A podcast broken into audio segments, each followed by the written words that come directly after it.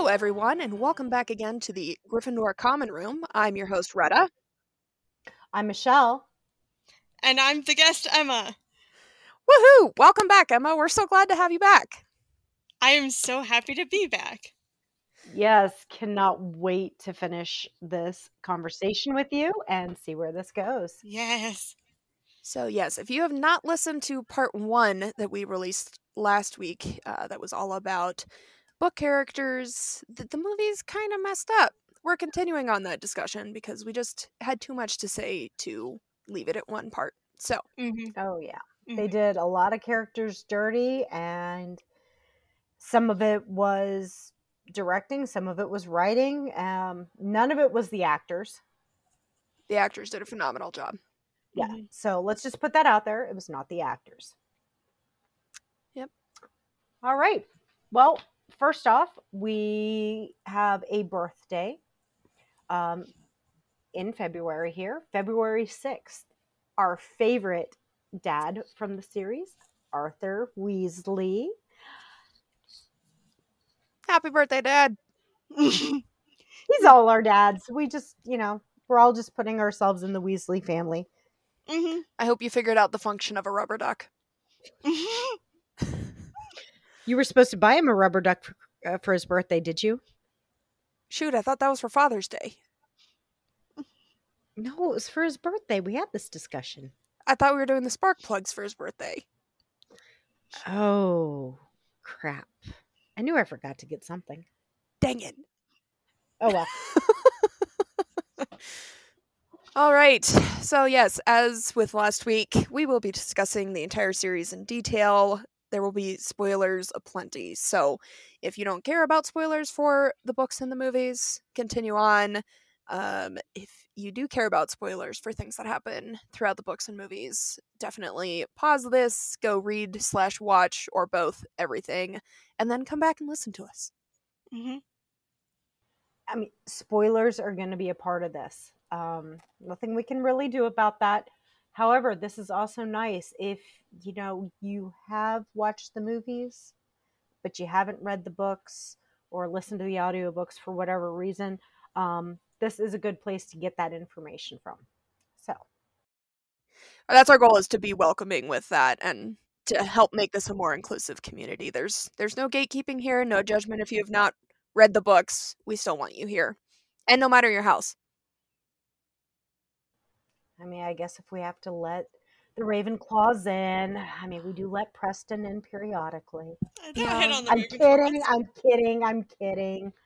We love our pet Ravenclaw. We love you, Preston, and we miss you. It's the Slytherins you gotta watch out for. Excuse me? No, we know it's really the Hufflepuffs. I mean, you know. Always gotta watch out for the Hufflepuffs. Ooh, better not tell Melissa that one. Could make a very awkward LeakyCon for us. Oops. We like her and Emil, even if they are Hufflepuffs. Yeah, we just need to get one of them on the show. I did talk to Melissa today, and we're on for April with her. Oh, sweet! Oh, I love having guests on.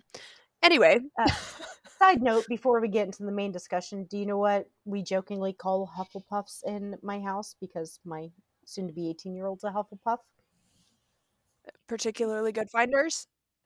Well, no. Huffly Pufflies. That's adorable. That's so cute. Because it just sounds cute. She's a Huffly Puffly. I'm going to call my sister that now. All right. So, here we go. On to our main discussion. And again, these are characters that are important to the series, but they were not ranking with, let's say, the Golden Trio or McGonagall. One of these are, and I'll go through the list real quick and then we'll dive into details. Yep. Now, the first one we should have listed last week, and that was an oversight on our part. Our apologies. Yep. We all three of us had that list in front of us and none of us thought about it. Our first one is going to be Neville Longbottom, and we're going to talk about him and we're going to talk about his backstory and his parents' backstory. Then we're going to talk about the Dumbledores. We're going to talk about Aberforth and Ariana. Then Gilderoy Lockhart, Firenze and Bane, who were the Centaurs. Frank Bryce, Argus Filch, Kreacher, the Dursleys, Cho Chang, Barty Crouch Jr., Fenrir Greyback, Lavender Brown, and then Colin and Dennis Creevey. So, without further ado, let's talk about Neville. Mm-hmm. So, Retta, you want to take the lead on Neville here? Yeah, Neville was such an underrated character. I love his development. I love that he struggles with magic when he's trying to use his dad's wand, and then at the end of Order of the Phoenix, when his dad's wand breaks and he gets a wand that actually chooses him, he then suddenly is a much more accomplished wizard. Who could have foreseen this? And I love the way that he steps up and really, even though he doesn't see it at first, like, he really does embody the values of Gryffindor House. He's fantastic. Mm-hmm. Right. And Matthew Lewis did such a great job portraying the young, unsure, somewhat dorky Neville Longbottom, all the way to the yes, all the way up to the more mature, headstrong Neville. Yeah, that was great. Mm-hmm. And he's so nice. He's really nice. Emma and I met him last summer at Fan Expo, and he was so nice. We were really awkward, but he was really nice, and like it was a really great conversation. It didn't help that we came off of it. Well, I don't know, it was an awkward interaction with a voice actor from an anime that I liked, and I was just not feeling great after that. He made me feel a little better talking to him. Mm-hmm. That's got to be nice. Mm-hmm. I do like that. The one thing that I think they really did him dirty with, and okay, for the people who have not read the books, he does not end up with Luna. Okay? He ends up with Hannah Abbott. They end up married. They have a family. Now, I have nothing against that combination of Luna and Neville. That's a cute couple. And we will go into couples that we would ship, you know, outside of canon. What I think is better for Luna, though, is who she ends up with. She ends up with the grandson of Newt Scamander, which, you know, looking at his background and then looking at Luna's, that's a great combination right there. Like, how do you beat that? Two people who are really into magical creatures. Mm-hmm. Quirky and curious. Yes. Yes. Yeah, I think the other thing, too, is we miss the backstory of what happened to his parents. So it's mentioned that he lives with his grandmother in the movies, but we miss the fact that his parents, Frank and Alice Longbottom, were tortured into insanity shortly after Harry's parents were killed. So Neville is, you know, a year and a half old, and the Death Eaters are trying to find information about Voldemort's whereabouts and use the Cruciatus Curse on Frank and Alice Longbottom until they literally lose their minds. And Bellatrix was actually one of the ones that was responsible. It was it Bellatrix and her husband and Barty Crouch Jr. that were the ones that tortured them into insanity, I think? I think so. Yeah, so it was those three. And we see them in book 5 when Harry and the others are at St. Mungo's Hospital for Magical Maladies. And it adds so much to Neville's character to know that he was raised by his grandmother, but not because he was orphaned, but he did lose his parents just in a different way than Harry lost his parents. Mm-hmm. And here's a thing. Neville Longbottom is almost treated, and maybe you guys saw this differently, interpreted this differently in watching the movies, but they kind of made him a bit of a comic relief side character that only really got cool in the last couple of movies. Yeah, and I mean, he was a dork throughout, but I don't know. His development just wasn't even. It wasn't an even logical development throughout the movies the way that it was in the books. Okay, so just a quick side note. If anyone doesn't know, the Harry Potter lexicon is one of the best online encyclopedias for the characters because it's all based on the books. So, real quick, I just pulled up Neville. This is kind of one of the sad moments from the book. I believe Neville visits them, his parents, with his grandmother during the holidays. They do not recognize him. That's a quote from Albus Dumbledore. So, they were tortured so bad they couldn't even recognize their own child. It says here, Neville Longbottom is the son of Frank and Alice Longbottom, famous and well-liked Aurors, who were tortured into madness by the Death Eater Bellatrix Lestrange. The Longbottoms are one of the few pure-blood families in the wizarding world. So, it's just really, really sad. I mean, that they don't recognize their own child. Like, there's... And it's not like again, it says they visit him. So it's not like they said, oh, by the way, this is your kid. And they went, oh, okay, this is our kid. No, they never could remember him. They were tortured that badly. Well, there was also the thing with the candy wrappers. And was it the mom that would give Neville bits of candy wrappers? And it's like there's some level of emotional recognition, even if she doesn't recognize her son. And that is also heartbreaking. Oh my gosh. Mm-hmm.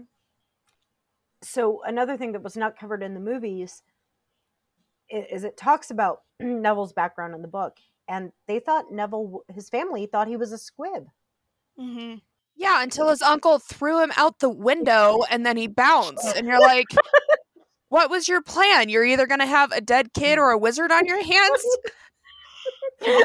That's always the thing. It's like, was his family abusive or eccentric? I can't decide. I think both might be the answer here. I don't think... Okay, and this is not really an excuse. This is history. Okay? Let's look at his grandmother. Okay, so Neville was born July 30th, 1980. Same era as me.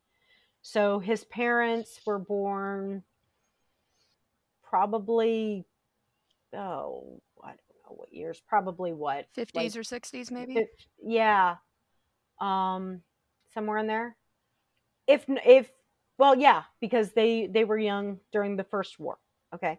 So the grandmother is probably very old school in how she would raise someone. Mm-hmm. And that's nothing against her. So I know a lot of people are like, oh, I hate Neville's grandmother. Okay, well, look at how she probably thought kids should be raised. Also, you've now left a woman who should be enjoying her older age having to raise a child. That's not easy on her either. Mm-hmm. No. So, and then the only thing he excelled at really in school was herbology. So that's kind of... Mm-hmm.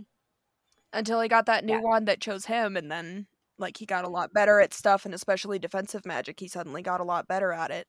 But herbology was one of the things you didn't need a wand in first and foremost, and that's not discounting his interest and skill in herbology. Yep. And the fact that the teacher didn't bully him. Exactly. Let's leave Snape out of this.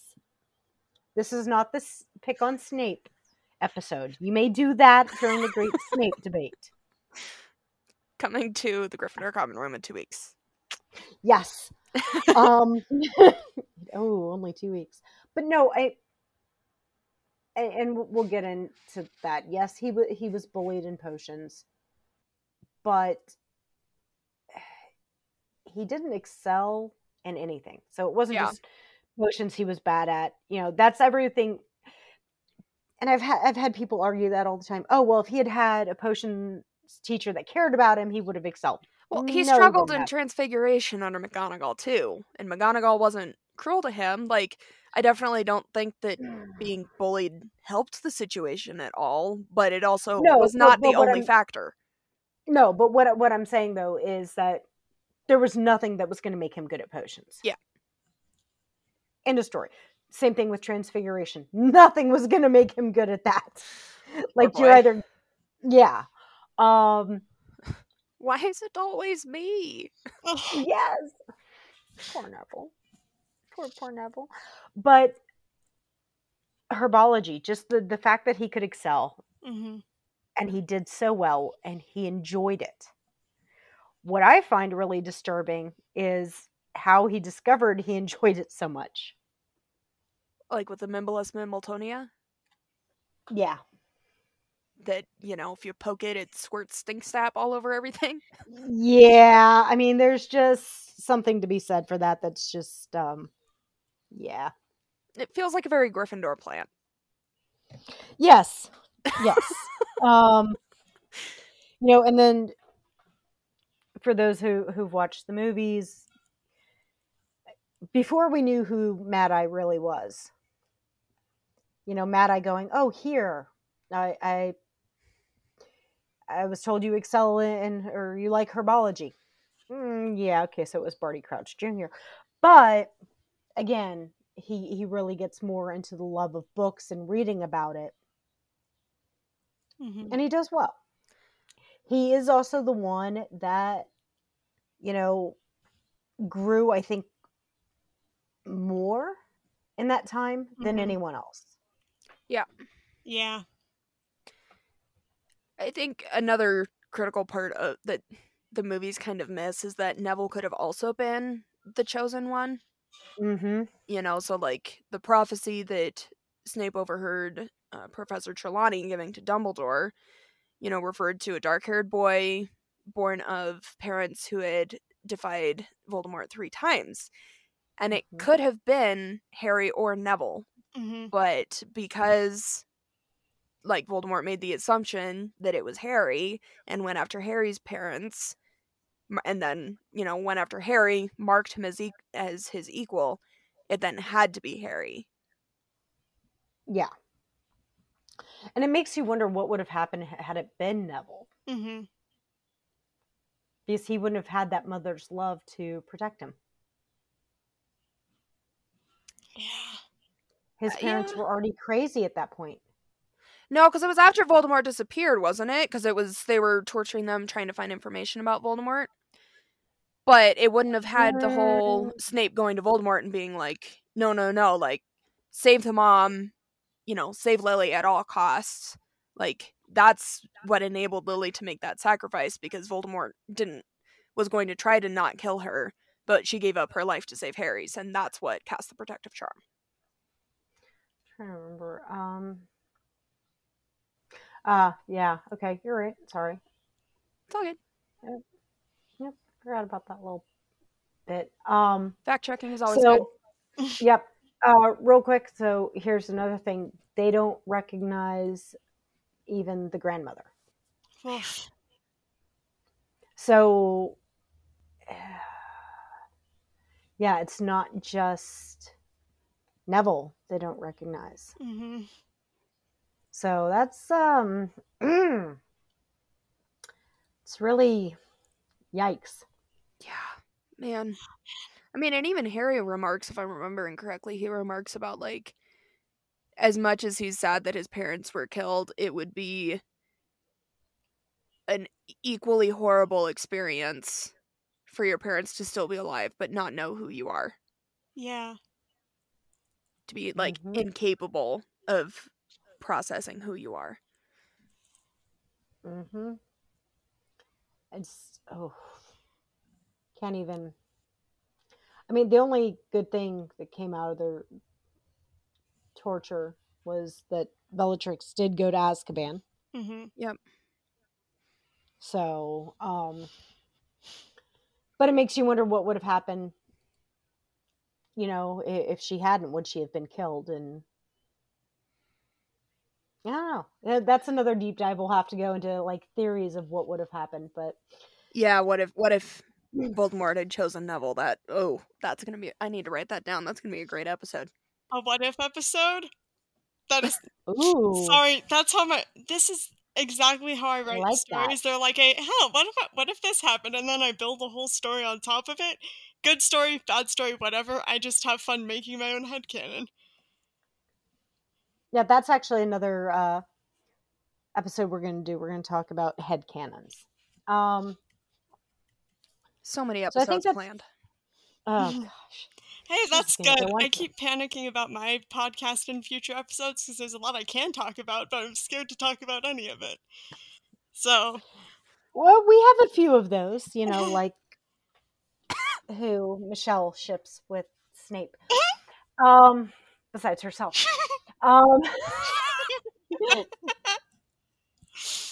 Yes, this is what these two have to deal with from me. If you want to find that out, you're going to have to come to our panel at LeakyCon. That's all I'm going to say about that. Wait, I have to call this out at LeakyCon? It's an incentive to get people to come to our panel. But do you remember what happened when I said that canon in the Gryffindor meetup? The whole room went quiet. Yeah, but I'll be there to protect you and bully anybody that bullies you. She is a really good bully. Okay, we're getting off topic here. Oh my gosh. I'm now being called out to discuss something at LeakyCon. Okay, wow. I can edit that out. No, we're going to leave that. We're just going to leave that. Okay, great. Okay. Moving on to our next family with lots of issues that were not discussed in the movies. The Dumbledores. Oh my gosh. Oh. I would like to start by saying we do not hate Albus Dumbledore here in the Gryffindor Common Room, but he... Depends on the day of the week. Yes. My opinion on him as a character changes every time that I read or watch the series because he was a good man in some instances and a very horrible person in other instances. Mm-hmm. Well, Michelle, you and I were talking about this last week where you don't like Gilderoy because he's a liar, and I don't like Umbridge because she's a manipulator. I also don't like Dumbledore because he's a manipulator, except it's at a very broader...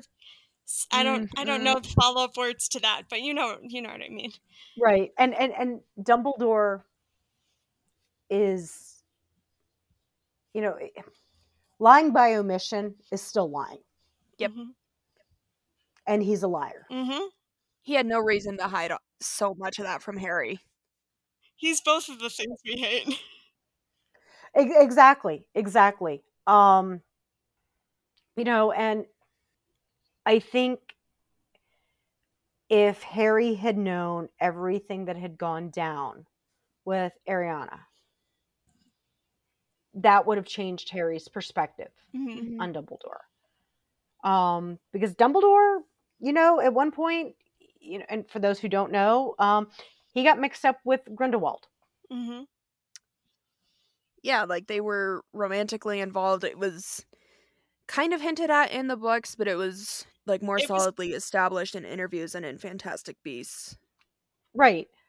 Which, it is what it is. Cool. You know, don't have a problem with that. What I have a problem with is his relationship got his sister killed.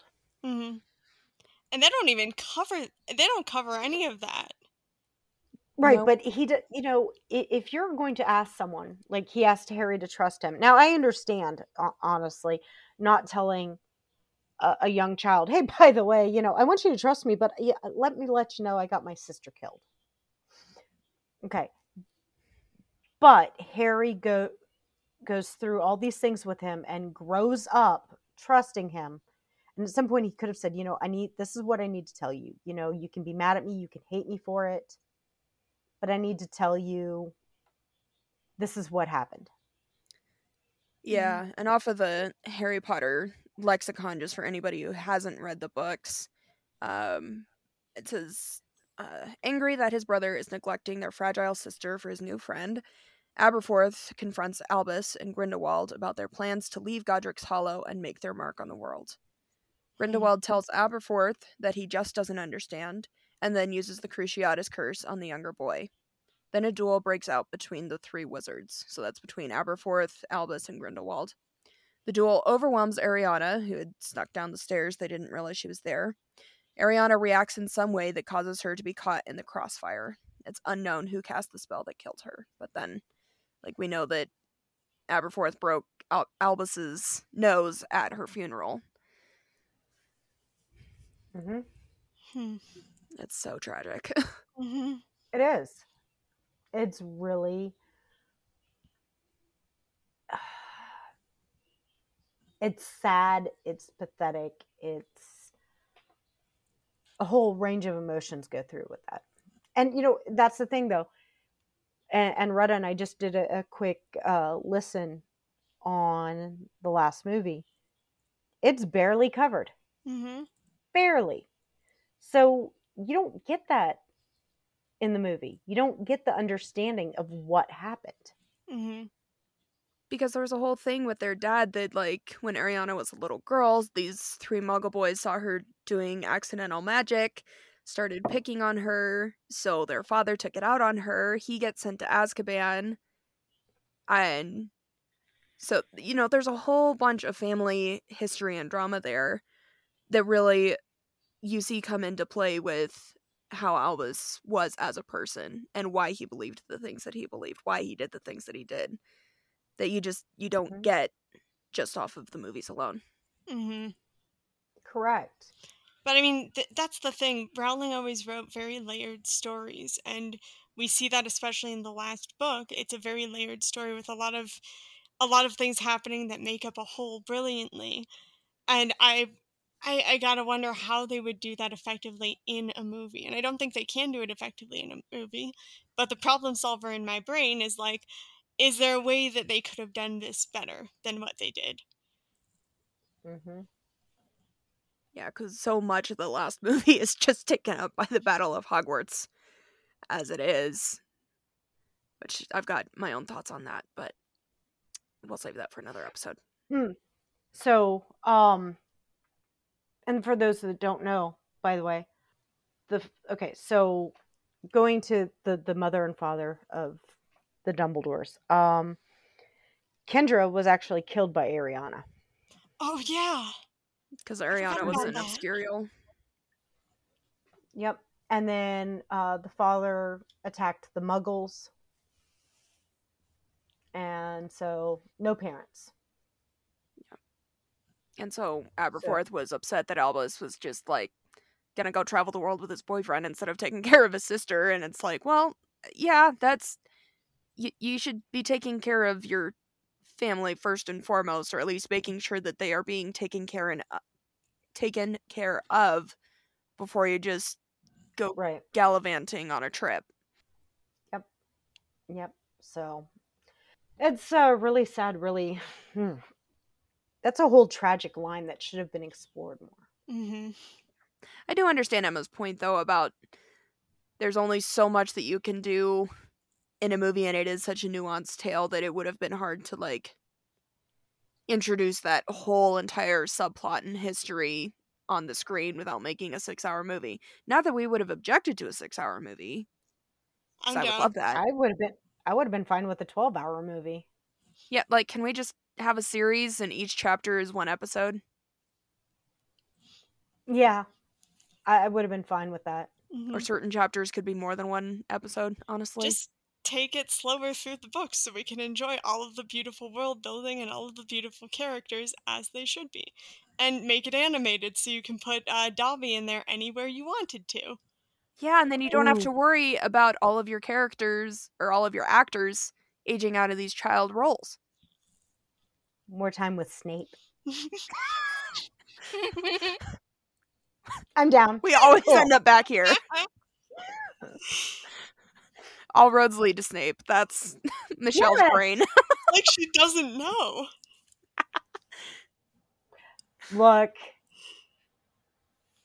just because I have a giant Snape plushie, with tiny hands. He's cute.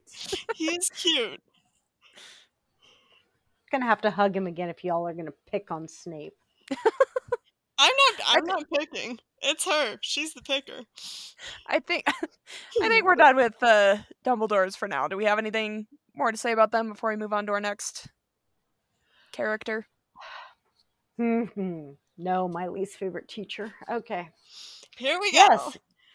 Gilderoy Lockhart, the fraud that was. Ugh. God, I hate this character. Sleazeball. Yeah. Yes. You know, I watched the first two movies before I read the books.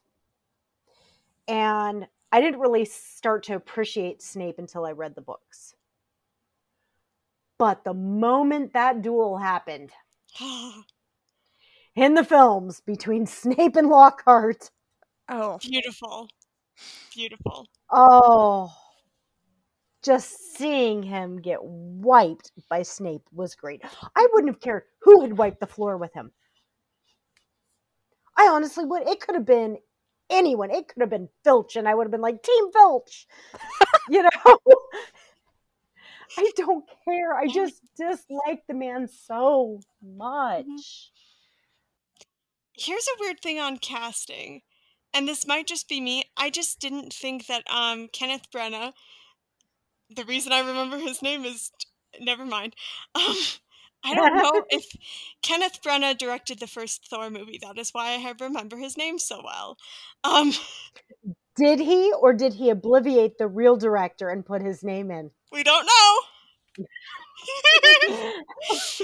I'm just saying. But I Kenneth Branagh was a weird pick for Gilderoy because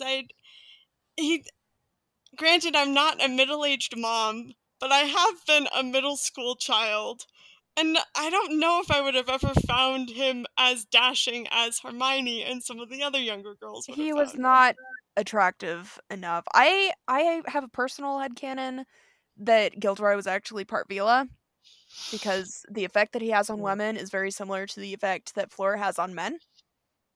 But we can discuss that in our headcanon episode. But again, okay, so we're also talking about different.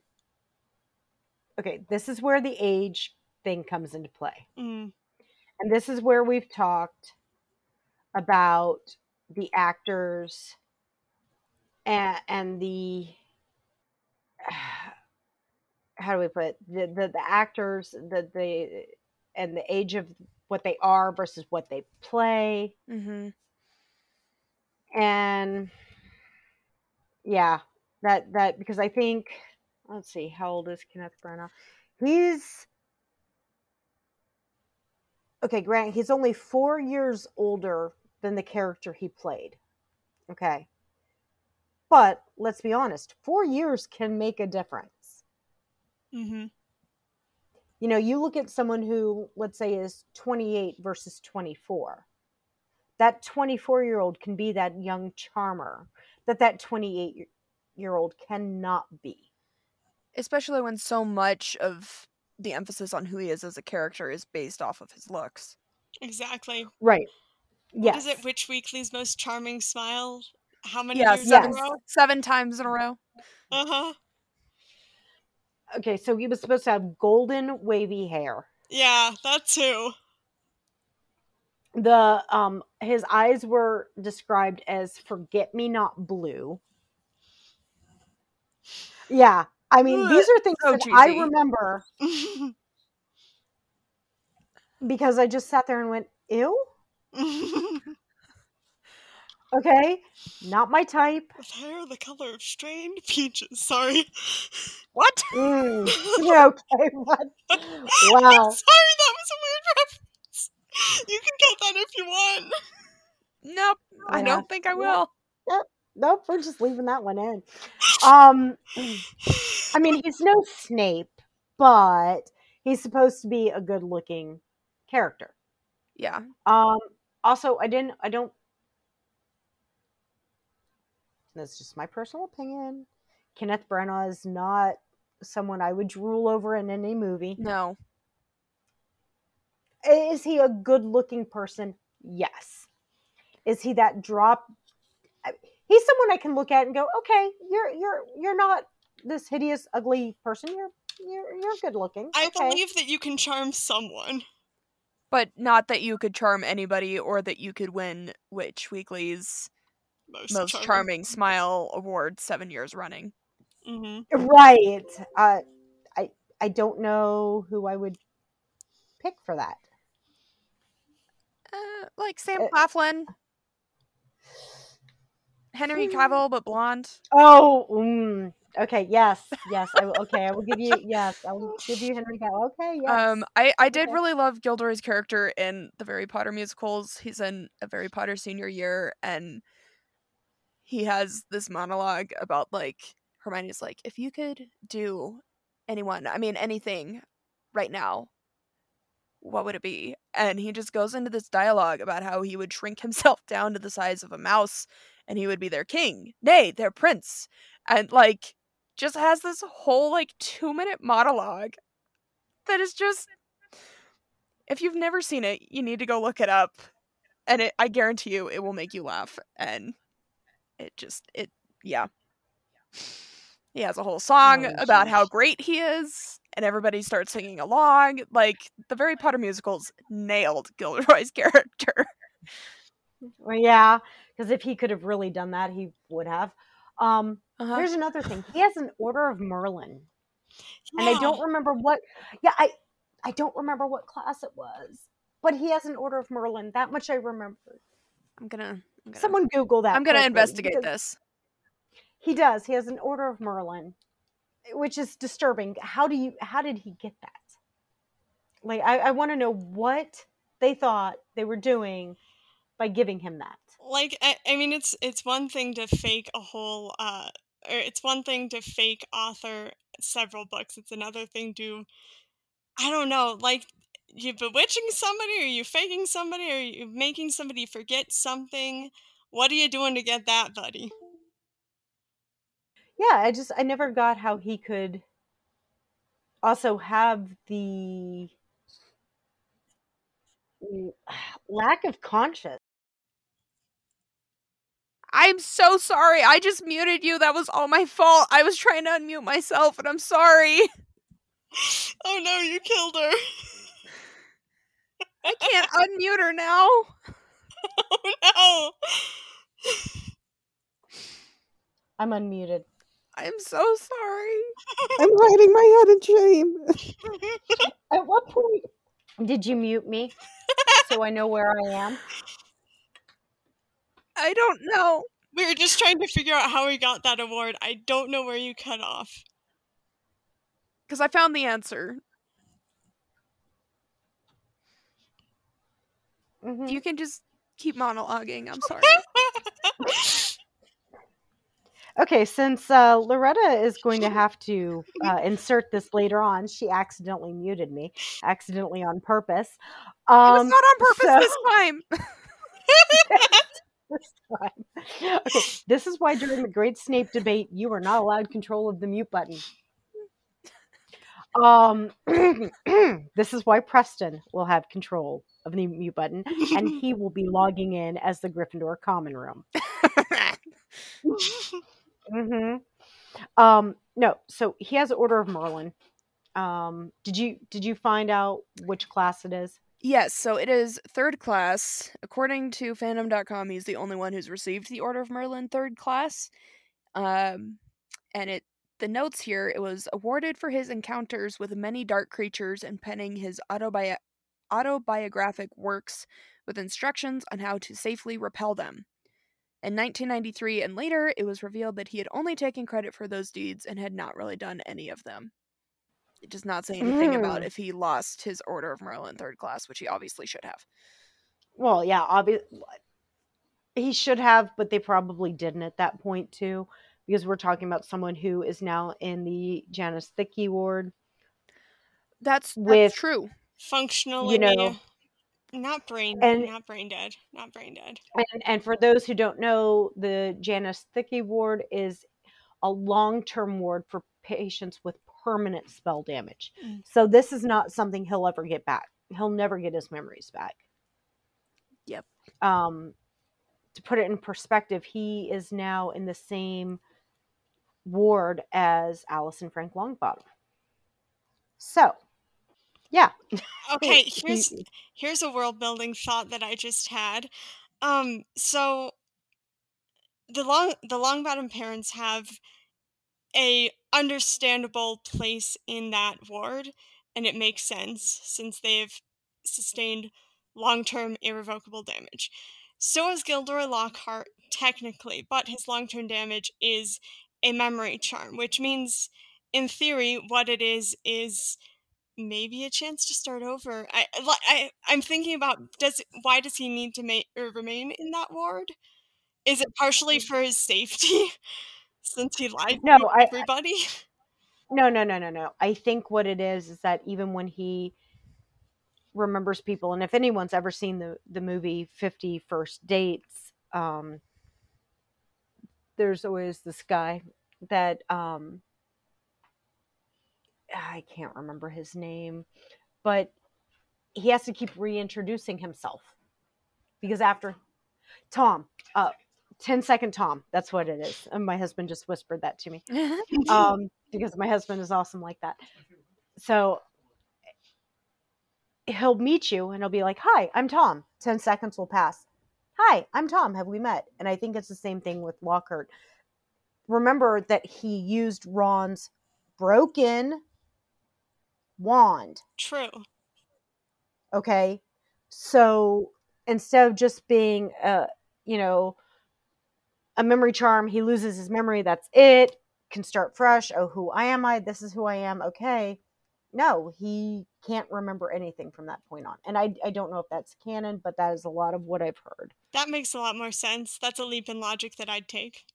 Well, and there's no, as far as we know, there's no, at-home therapy or anything like that. No assisted living centers. The medical care for anybody with any sort of medical issue, disability, etc. is severely lacking, or the disabilities are just magicked away. Wizards are ableist. There was somebody at LeakyCon that did a really great panel on that I actually want to have on the show to talk about it. It's a whole thing. Real quick, by the way, I just pulled on the lexicon. I just pulled up Lockhart's profile here because I wanted to check something, and I probably should have pulled this up at the beginning, but yep, didn't. So, his mother was a witch. His father was a Muggle. He had two older sisters who were both Squibs. So he was the favorite child by the mother, which is probably where he got, and it says it here, and this makes sense, probably where he got that whole ego, mm-hmm. and where he got that inflated ego and everything is his mother doted on him. Because he's the only magical child she has, and she's a witch. Mm-hmm. And it's oh, look at my child who can perform magic. So there we go. Yeah. Man had issues. And a lot of those issues were not explored fully in the movies. And yeah, because we see him, because we never see Frank and Alice in movie 5, we never see Gilderoy because he's in the same ward as they are, and it would have been really cool to have seen St. Mungo's in the movies. It's a shame that we didn't get it because that was the magic hospital, and so you see people that have all these random growths and random things attached to their body, or they've sprouted wings, or they've got dragon pox, all these very interesting magical maladies that it would have been really cool to have seen. I would love to have seen more of St. Mungo's. Oh yeah. In general, I would have loved that. I made the joke earlier that the Wizarding World is ableist, but it's I'm always fascinated with how world building deals with disability, because I'm okay, how are you gonna do that? Because Hogwarts Castle ain't accessible in the D&D game that Loretta mentioned a couple episodes ago that I am also part of.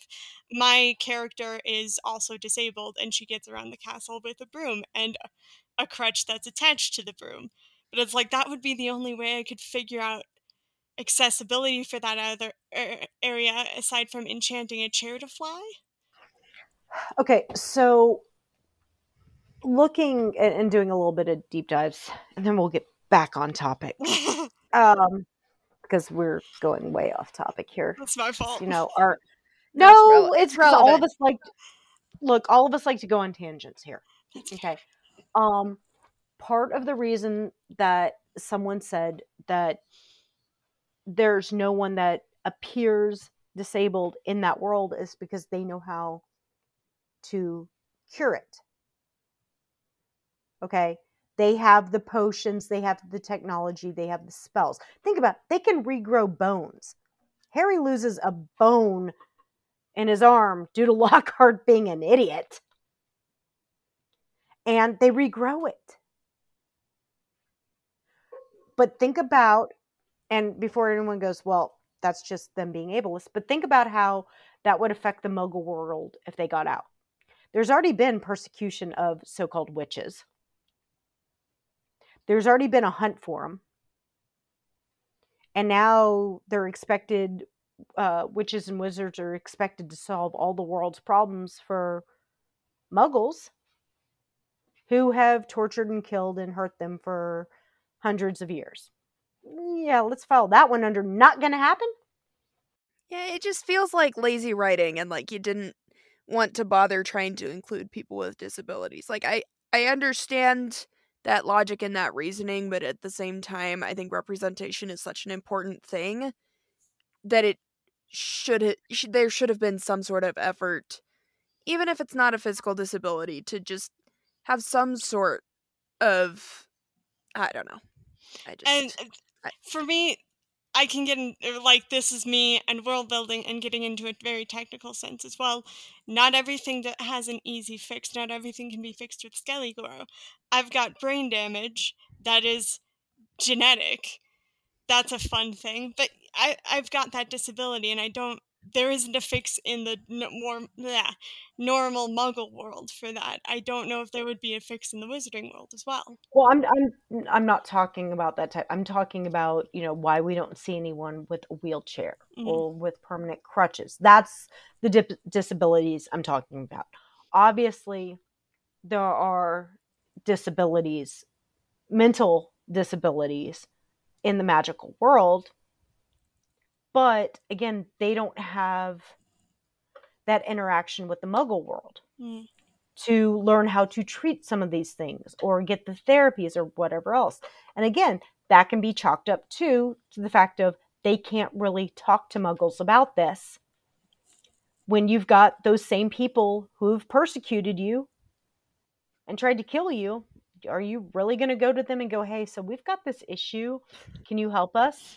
I grew up with this dark wizard who killed my parents and orphaned me, always trying to kill me on a yearly basis. That's not really something you could go to a Muggle therapist for. Right. You know, or like Lockhart and trying to send him into to therapy to recover memories. Yeah, can you imagine the Muggles going, so he's a wizard? Can he fix this while he's at it? If we restore his memory, can we fix this? Yeah.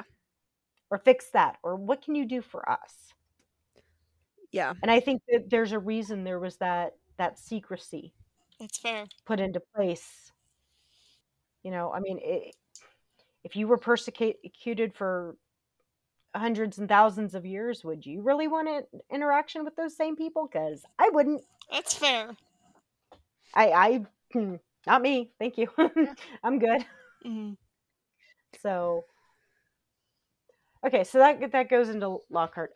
Quick side note before we jump into the centaurs. Here's a really crazy thought for anyone out here who didn't know this: Kenneth Branagh Lockhart was actually married to Emma Thompson Trelawney, oh yeah, who had an affair with Helena Bonham Carter. Yeah. And Loretta's jaw has just hit the floor. I don't like. Here's the thing: that I have a rule of never meet your heroes because they disappoint you and they make you sad inside, and that makes me sad inside. Let's move on to centaurs. Oh, but boy. The look. She's just trying to picture Lockhart and Bellatrix together. That's what she's trying to picture. We broke Retta. Now I'm... Okay. Moving on to the centers. Worth it.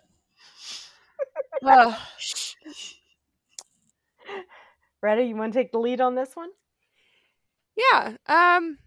So yeah, the centaurs we see fairly regularly throughout the books. And they are given a lot more agency. And specifically, Firenze is the one that, in book one, when Harry is given detention in the Forbidden Forest, because, you know, that's a great idea. Yeah, you're in trouble for going to a forbidden part of the castles. We're going to send you to a forbidden part of the grounds. That's a great idea. Anyways, well, sidetrack. He was with Fang. Who was a coward. In Hagrid's own words. Anyway, I'll get on that tangent another time. Firenze's the one that kind of saves Harry from who we later find out to be Quirrell/Voldemort drinking unicorn blood. He lets Harry ride on his back to safety. And then in book 5, I think it is, when Trelawney gets sacked, Dumbledore brings Firenze in to teach divination to the students. And then the next year, once Umbridge is gone, Firenze and Trelawney have to take turns teaching the divination classes. Ugh. Don't have any of that narrative in the movies. Yeah. Here's the thing. I can almost... if we're talking about what you can put into a movie, aside from that being difficult and aside from that being challenging... I can imagine why that was something that they decided not to put in the movies. Yeah. Or at least challenging for the characters. Turmoil within characters within world. That's what I meant. Yeah. Well, I don't like the fact that they cut him out, because that is something that Hermione notices, that, you know, these quote-unquote creatures are pretty smart. They are classified, though, as a beast. Because they asked to be classified that way, though. Mm-hmm. Right. But they're not. Yeah, they have agency and sentience. They're self-aware. They're intelligent. Mm-hmm. They're great characters. Their divination is so much different than Trelawney's. Theirs is based on hundreds and hundreds and hundreds of years of knowledge that they've passed down to one another. Theirs is true divination. I think Hermione would have taken that class. Yeah. Versus Trelawney's, which is, oh, let's read these tea leaves and, oh, you're going to die. Yeah. Oh, tell me, which one of you did she predict was going to die this year? Okay, well, she predicts the death of a student at least once a year, every year, and none of them have died yet. You're going to be fine, but I promise if you die, you don't have to turn in my homework. McGonagall's the best. She really is. She really is. That's another thing. Firenze, he's the one out of his group, his family. He's the one that trusts humans the most. Mm-hmm. Mm-hmm. Which is great. Yeah. So, he did also fight in the Battle of Hogwarts. Yep. Oh, yeah, he did. Mm-hmm. And showed up to Dumbledore's funeral. Mm-hmm. Mm-hmm. But we didn't get Dumbledore's funeral. Shame. For quote unquote budget concerns. And I'm like, you're making the Harry Potter movies. What do you mean budget concerns? There are no budget concerns at this point. Mm-hmm. Bane was the centaur that carried off Umbridge. Tell them I mean no harm. I'm sorry, Professor. I must not tell lies. Must tell lies. Right. I mean, Bane did not like humans. Bane was kind of a jerk. But Bane for carrying off Umbridge is my hero. Did everybody a favor. Mm-hmm. You're not wrong. You're not wrong. Ronan was another one. Oh, yeah.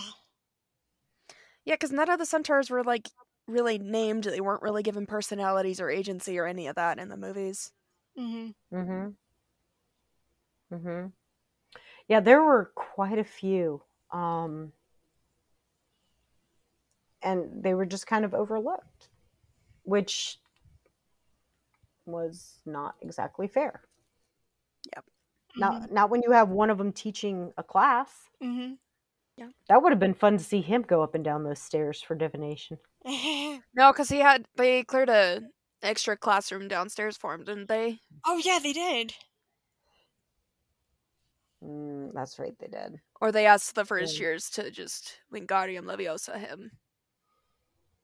That's funny. But actually, can you imagine him going up the stairs? How many students would have been knocked over? Oh my gosh.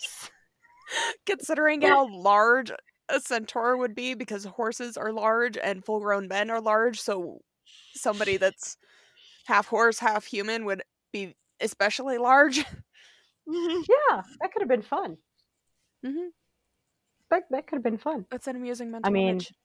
Mm-hmm. You know, he could have, you know, gone up the stairs and accidentally crushed Umbridge. That would have been great. I'm just saying, it's, you know, it should have been done. All right, so next one, Retta, take lead on this one. Frank Bryce. Yeah, so Frank Bryce was the name of the groundskeeper at the old Riddle Mansion. So start of book 4, we get what we later find out to be a little bit of kind of backstory on what happened to Voldemort, Tom Riddle's birth father and his parents. And that's... you know, that's this old abandoned mansion, and we see Frank Bryce is the old Muggle caretaker that's, like, approaching, overhears Wormtail and Voldemort talking, and his backstory in that opening chapter helps fill in the gaps of what happened to, like I said, Voldemort's birth father and his parents, so Voldemort's paternal grandparents. Mm-hmm. Yeah, and we don't get that at all. We get him we get Frank Bryce in the movie making an appearance and then he's killed. Mm-hmm. That's it. Seems a little anticlimactic there, really. Mm-hmm. Yeah. Didn't really appreciate that. Yeah. And at first I wasn't even sure who that was, I think, until the credits rolled around and it said Frank Bryce, and I'm like, wait, that was supposed to be Frank Bryce? Mm-hmm. Okay. No information. None. Yeah. None. So done very dirty there. Mm-hmm. So, and we didn't get a lot from him in the books, but his role was important anyways. Also, the last line that he has that he says to Potter during the, Praetorian Cantatum. Did we already talk about the Praetorian Cantatum? Because I'm having a blank. But yeah, he shows up in order of the last people that Voldemort killed with his wand, and he's like, I don't know what's going on here, dude, but kill that guy. Yeah. Do it. Yeah. I mean... That's such a cool line, and I love it, and I paraphrased it a ton, but that's basically... That's the gist. Paraphrasing is a wonderful thing. Mm-hmm. So we should have had more onto that when we see this man killed, other than just some guy seeing what's going on. Mm-hmm. Next thing you know, Avada Kedavra, he's dead. Mm-hmm. That was a cheap shot. Okay, so next we have Argus Filch. Poor Filch. Oh, man. Filch lies in the same area of Squidward in my brain, where the older I get, the more I'm like, oh, that poor man. Are you okay? Do you need a hug? Uh-huh. Yeah, because it's revealed in the books that he was actually a squib who was trying to take courses to be able to be a fully functioning wizard. And I mean, it would be awful enough to be a squib which is somebody who is born to wizarding parents, but they themselves have no magical ability. Like, that enough would be really difficult.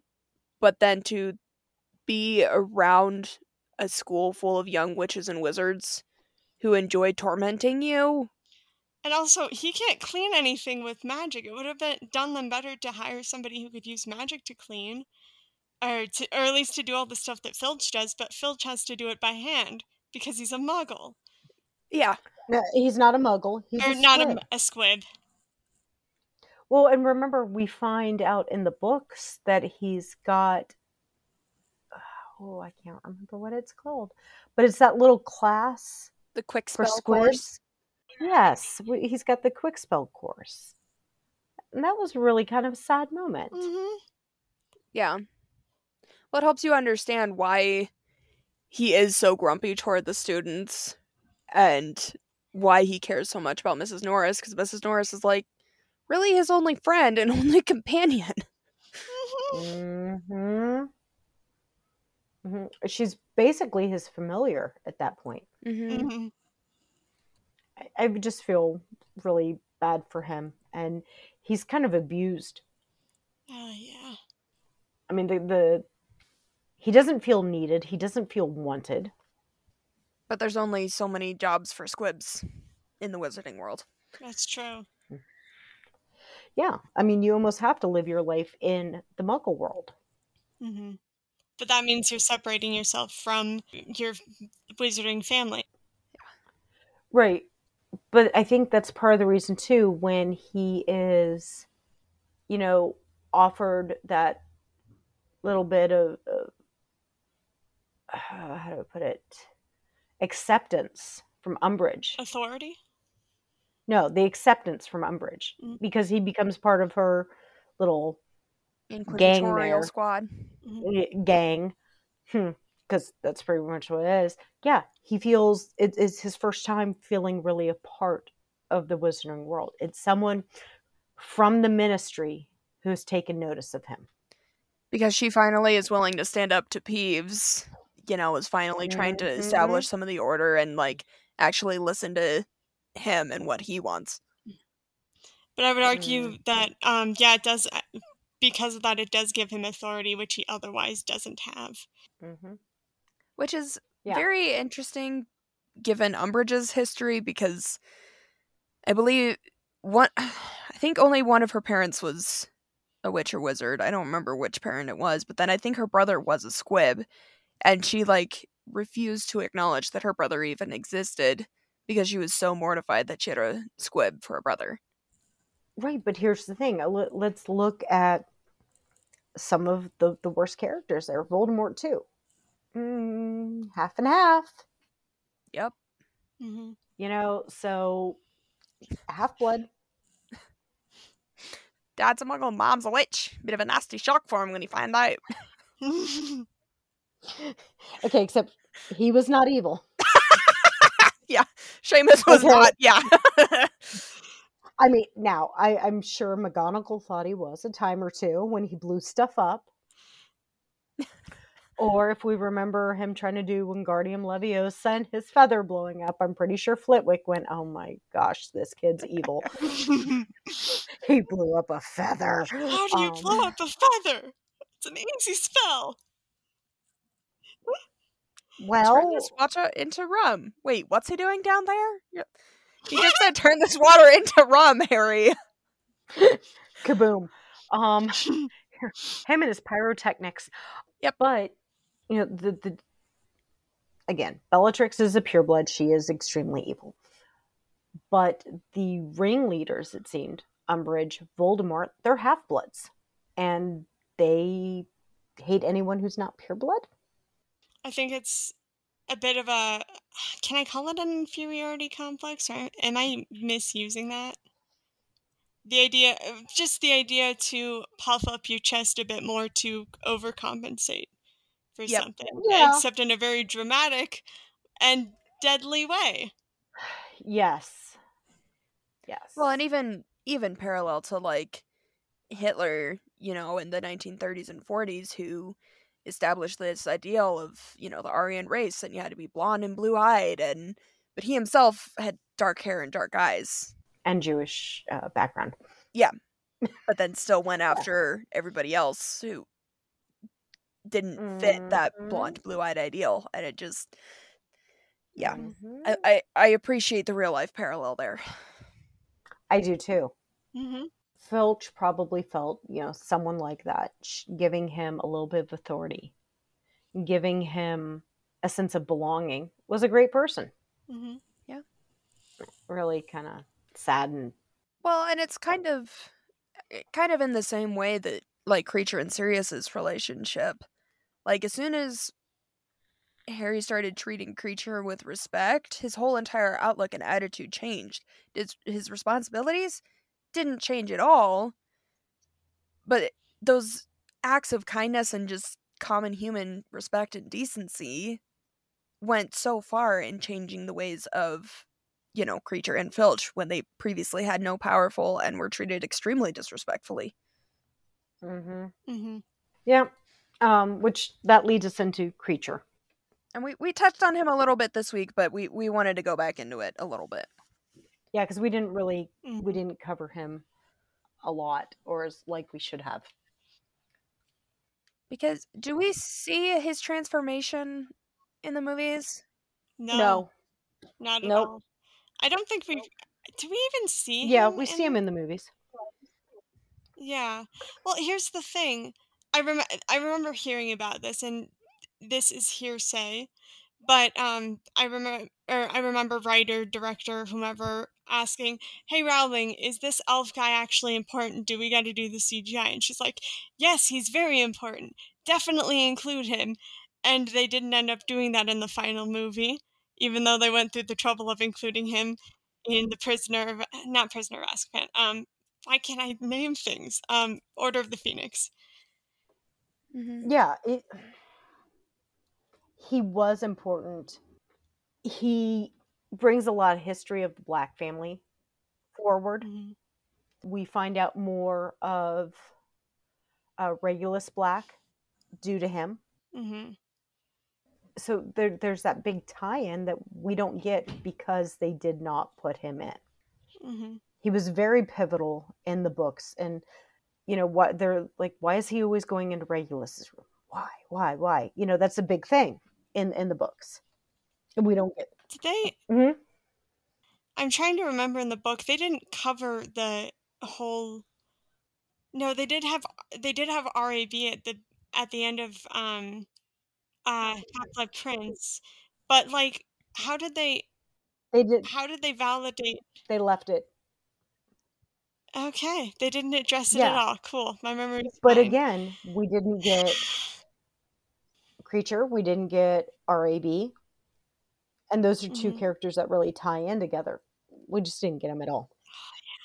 Oh, yeah. But yeah, we didn't get to see heroic Kreacher, which is such a beautiful moment in the books. Mm-hmm. Well, and he's a really great example of how your environment really does affect you. And, you know, there's the whole nature versus nurture debate that will never fully be settled because both affect a person, but just seeing the way that he, you know, was raised in his whole entire life, he only knew being in the Black household where they were extremely prejudiced against Muggles and Muggleborn witches and wizards. Mm-hmm. Extremely, like, you know, just very uppity and all of that. But then once you see him in that environment where Harry is treating him with kindness and he's like, you know, I forbid you from calling anybody a mudblood. You're not allowed to use that word.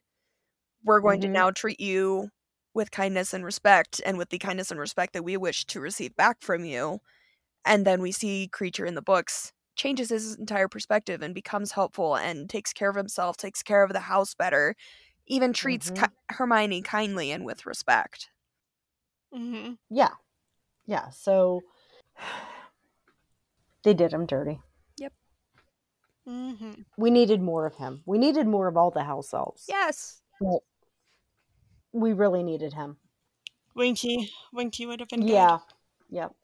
So let's go on to the Dursleys. The Dursleys were... I mean, they were pretty awful in the movies, but they were so much worse in the books.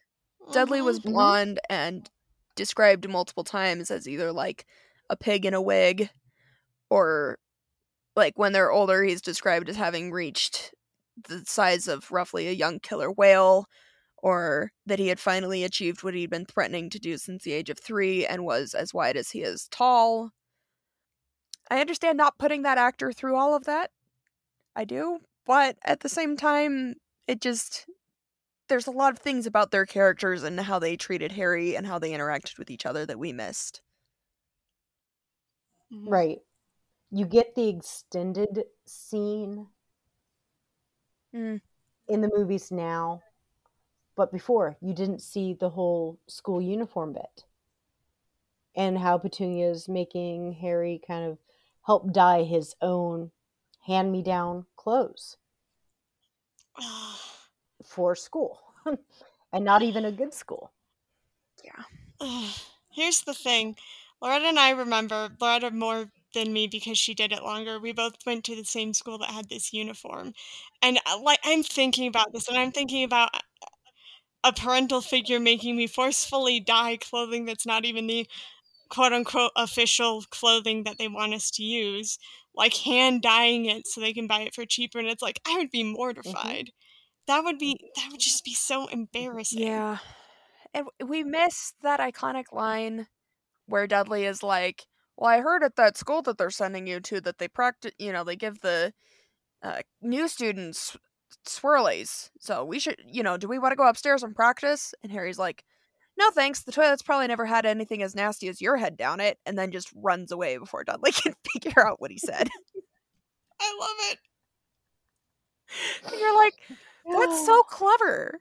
That, like... Right. Here's something else we didn't get. We didn't get the interaction between Albus and Petunia. The Howler.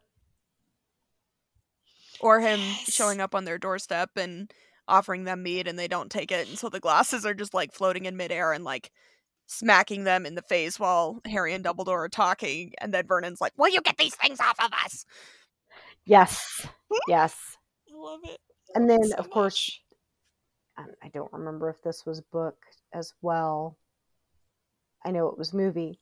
But still, to cut this out of the movie was a bad part where they're leaving the house and Petunia's like, you didn't just lose a mother, I lost a sister. Or Dudley saying, I don't think you're a waste of space to Harry. Right. But I think the part with Petunia was a little bit more profound because, you know, for so long she could hide her head in the sand and say, okay, magic is evil. You know, magic is what got my sister killed. Because before that, they were close. But I think the having to leave her home and realizing the Wizarding War is starting back up, we're on for round 2, was very traumatic for her. She may not have really cared for Harry. She may not have loved him as she was supposed to. But I think a part of her was worried, am I going to lose my nephew? I lost my sister. Yep. Am I going to lose my nephew? But you also have a parallel to Snape, because once again, you have a person that reminds you of a person that you loved for a certain part of your life very passionately. And now you have a reminder of them not being there anymore, which doesn't validate either Snape or Petunia's treatment of Harry, but it's an interesting parallel. Right, yes. And in both ways with Harry looking like James.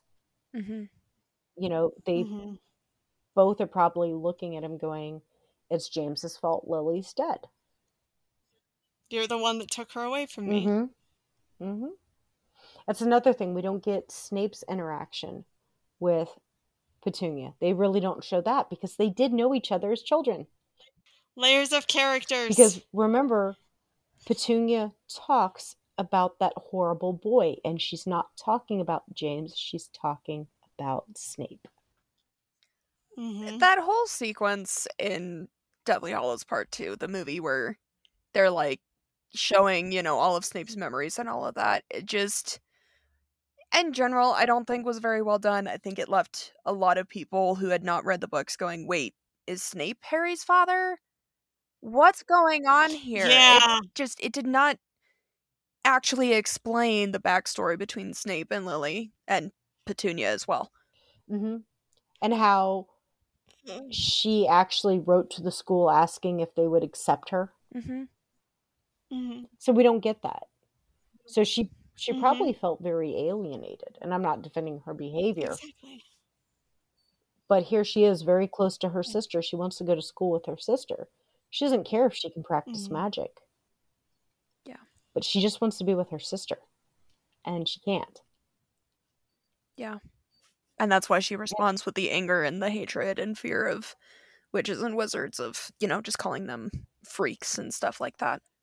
Well, and remember what she says in the movie. Oh, our parents were so proud when she got her letter. We have a witch in the family. So she probably felt less than. And we don't know their parents. We don't get any information on the parents in the book or the movies. But it makes you wonder if it's not the same thing with Lockhart, where the mom's like, oh, look, we have a wizard. And in their case, oh, look, we have a witch. Look at how perfect this one is. And the others become resentful. Yeah. Mm-hmm. All too common, honestly, in families, though. You find that a lot, that, like, there's one or two kids that stand out for whatever reason, and those are the ones that are the favorites or that get all the attention. And, like, mm-hmm. it can really affect who you are as a person to grow up in an environment like that. Mm-hmm. Mm-hmm. All right, so let's move on, because we've been going at this for a while. And we've got 2 voicemails today. Oh, yes, we do. Let's go on to Cho Chang. I was sad when I read the book Relationship, because I'm like, oh, this isn't cute. This is kind of depressing. And sad. It's very cringe and just awkward, and it's a huge shame that, like, the one, like, I guess there's also the Patel twins, but, like, one of the only Asian characters that we get is so, like is given such a cringe name to start with, and then is so, yeah. like, underdeveloped and just not very well written at all. Mm-hmm. Well, and we don't really see her relationship with Cedric in the movies, not in the same aspect that we get in the books. Yeah. Mm-hmm. And the little, for lack of better term, fling that she had with Harry. Yeah. Mm-hmm. I mean, personally, I'm kind of glad that we don't get that super awkward date that they had in Hogsmeade at the tea shop, because I tend to die of secondhand embarrassment, because I can be a very awkward person. Like, I've never been on a date, but if I was, that would probably be how it would go, and it just makes me want to die of secondhand embarrassment every time I read it. Yeah, that would... Yeah, I'm glad I'm not the only one who got the secondhand embarrassment from Marco, to be honest. Mm-hmm. Because she's super sad about Cedric, and she kind of wants to talk about Cedric with Harry, and Harry's like, well, why do you want to talk about Cedric? Like, why are you crying? We're supposed to be happy right now. And, like, you know, mm-hmm. I told Hermione I would meet her later. Like, do you mind if we just go hang out with Hermione? And Cho's like, oh, well, fine, I guess if you like Hermione, then we'll just, you just go off and you just hang with Hermione. And Harry's like, okay. Has no idea why Cho has an issue with him talking about Hermione. And you're just like, oh, this poor stupid boy. Mm-hmm. It's because she's jealous. Mm-hmm. But, okay, so here's another part. And I remember in the books... when they're talking about the diadem, and, like, anyone's like, does anyone know where it would be? And Jenny is still a little insecure with Cho Chang, and Cho Chang's like, oh, I'll show you what a picture of it. We have it in the common room. And Jenny's like, yeah, Luna can take him. Yeah, and I'm paraphrasing, but it's pretty much, yeah, how about you just back the hell off? Luna will do this. You're not going anywhere with my man. Thank you very much. Have a nice day. Sit your butt down in the corner. I love Ginny so much. Mm-hmm. I also love the, like, we don't get to see as much of the friendship between Luna and Ginny as much in the movies. I just love that kind of, you go with Luna because I trust Luna because she's my best friend. Yeah, she, like, stops people from calling her Looney, and I'm like, I saw a comic about this the other day that just made me very happy of, yeah, her, like, pulling out her wand, and Luna's like, no, Ginny, don't. And she goes, fine, the old-fashioned way then, and just decks the guy, and I'm like, my girl. But that's, you know, someone once told me they didn't understand, you know, Harry had already dated Ginny at this point. He only broke up with her because of, you know, he was going on the run. So Ginny had no reason to feel insecure. She was very, I think she had every reason to feel insecure. She had no clue where she stood with Harry. And she gets to see him after how much time apart, and all of a sudden you've got this girl going, oh, here, I'll go spend time with you. Oh, and it's your boyfriend, or, well, ex-ish. Kind of boyfriend's ex. Well, it's your ex's ex. Yeah, no. Even if they had been currently dating, I think it's still completely understandable to not want Harry to go be alone with Cho Chang. And it's not that she didn't trust Harry, she didn't trust Cho. Yeah. Mm-hmm. Yeah, like, you're going to put the moves on my guy. Yeah, no. Don't think so. Yeah, he's got enough going on. Don't distract him. And Cho was pretty much flirting at that point. Yeah. So I didn't really like her, ever. Honestly, mm-hmm. I know I keep talking about a Harry Potter musical, but all I can think of is Cho Chang in there. I'm Cho Chang, y'all! She's very funny in the Harry Potter musicals. Definitely caricaturized, but it's very good. Weren't they all? Well, yeah. Okay. It's just, like, to an even greater extreme with Cho Chang. But all right, I digress. Okay, so yes. Okay, so next, ooh, Barty Crouch Jr. What was with the stupid tongue thing? Okay, hold on. Before we get into the stupidity, David Tennant, though, perfect. Yes. For the role. Yes. Oh, I have a hard time seeing him in Doctor Who and him not being psychotic now. I have a weird reverse thing because I saw Doctor Who before I saw Harry Potter, and so my brain's like, it's the 10th Doctor. It's the 10th Doctor. Also, in the same movie where they show bigger on the inside technology as far as magic goes, and I'm like, it can't have been an accident, right? Undetectable illusion charm. Timeline, yeah. Timeline-wise and actual things being made, I think Harry Potter was made for Doctor Who, but it just makes me laugh. I mean, he killed that role. He was so psychotic. Absolutely psychotic. But, okay, we didn't see, in the movies, they don't show how he gets out of Azkaban. Mm-hmm. So, for anyone who doesn't know, his mother got him out with the help of his father. They got him out of Azkaban, and Barty Crouch Sr. kept him imprisoned in the home. Didn't they help sneak him out by transmogrifying? The Dementors can't see. They just sense one healthy person and one sick person entering the prison, and one healthy person and one sick person leaving the prison. So they switched out the mom with Barty. Mm-hmm. Yep. That's great. So, I love that. And this is where Winky comes into play too, because she was the house elf to the Crouches. But we don't see that. We don't see how he gets out of Azkaban. We see him get sentenced in the movies, and that's it. But it's never really put out how he was freed or how he got out. So that was kind of the pertinent information we could have used. Or see him kill his father, turn his father's body into a bone, and bury it in the Forbidden Forest. Mm-hmm. Mm-hmm. Terrifying. And the fact that he had no problem killing his own dad. I mean, his dad is the one that actually sent him to Azkaban in the first place. And then kept him prisoner in his own house for 10 plus years. But still. He did, but he did it thinking it would be more humane than... Out of guilt. Mm-hmm. Yeah. So, little fact about Barty Crouch Jr., he received 12 OWLSs. 12 owls. Wow. Something even Hermione couldn't do. That's impressive. Huh. So, because that leads into a thing. He kidnaps Moody. One of the best orers out there.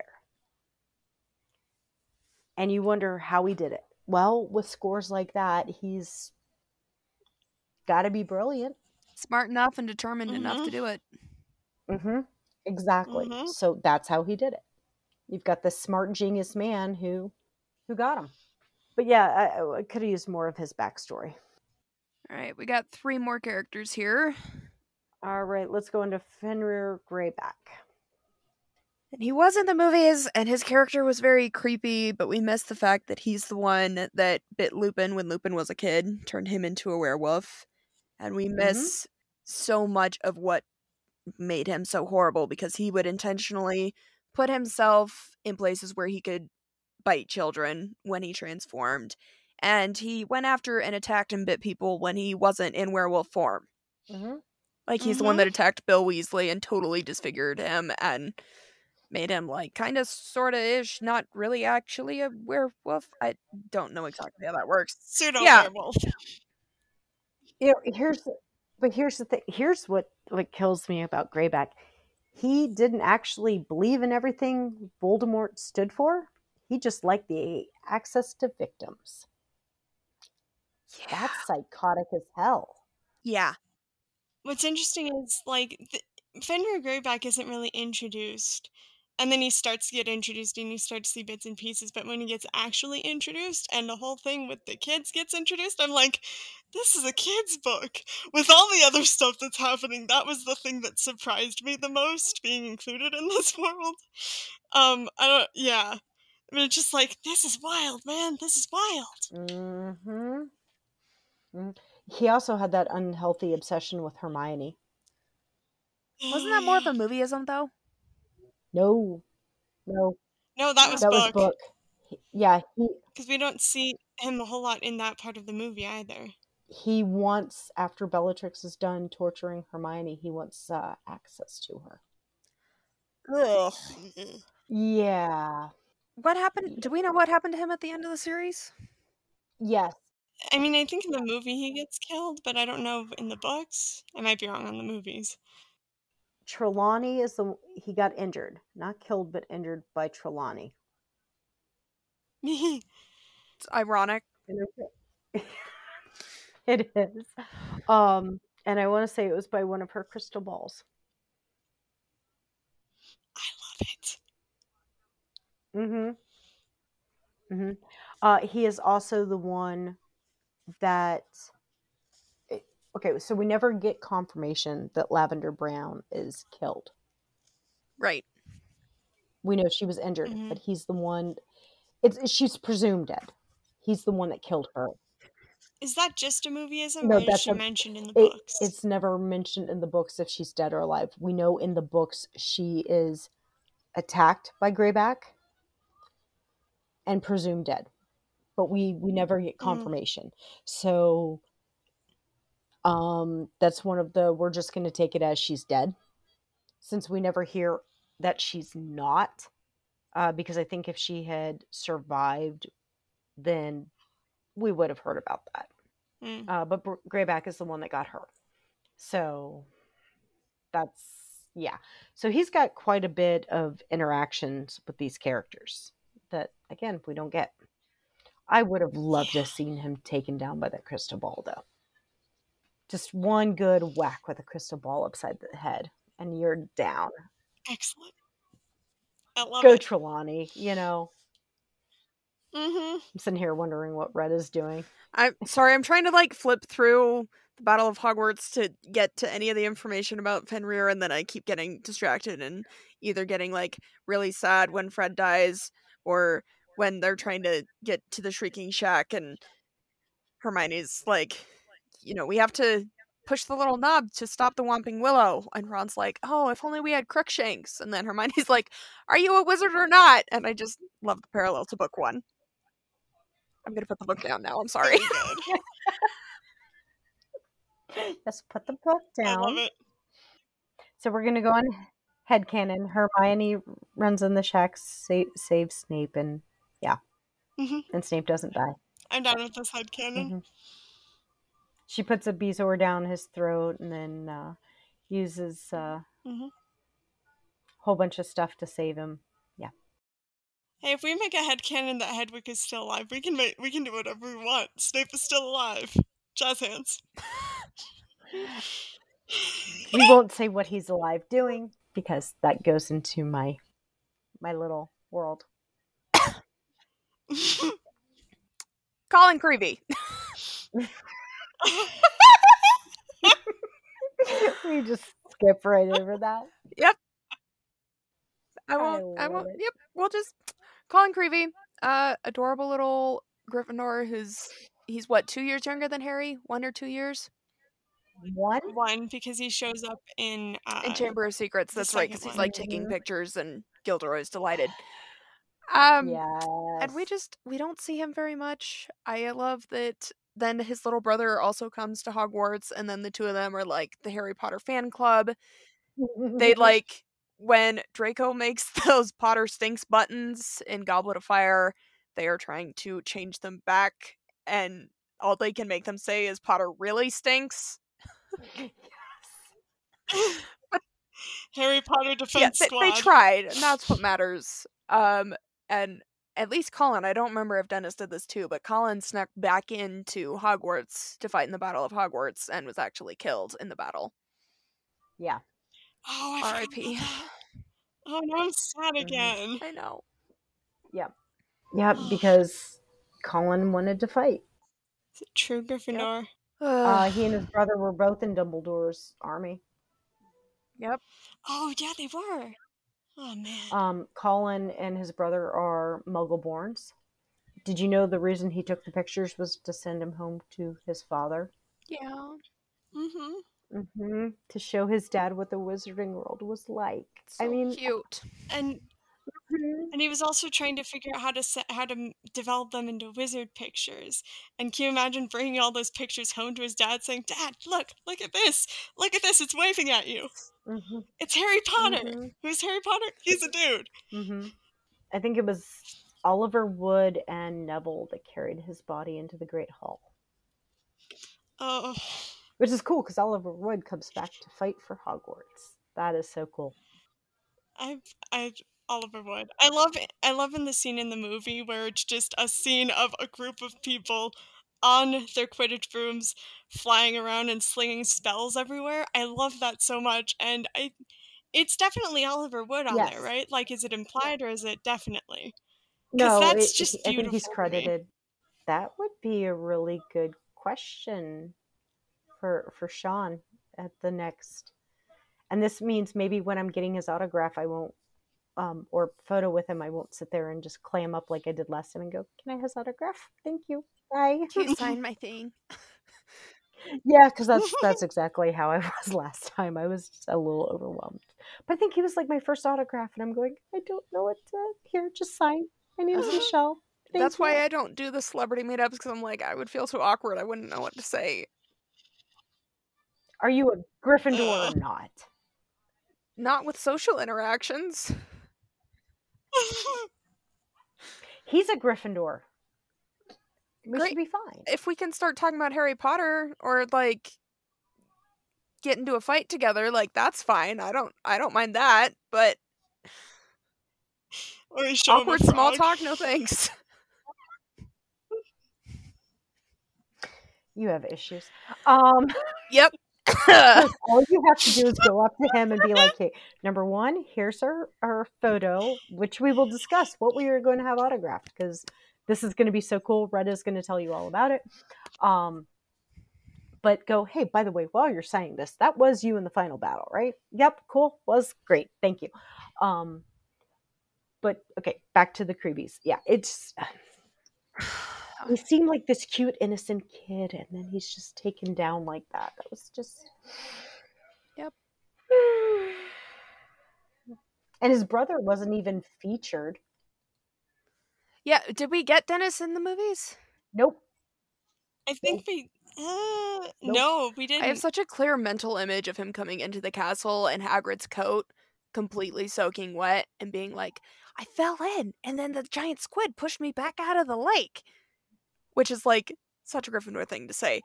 But it's also, like, the most adorable thing to think of this tiny little 11-year-old wearing Hagrid's coat that you know is, like, 16 sizes too big for him.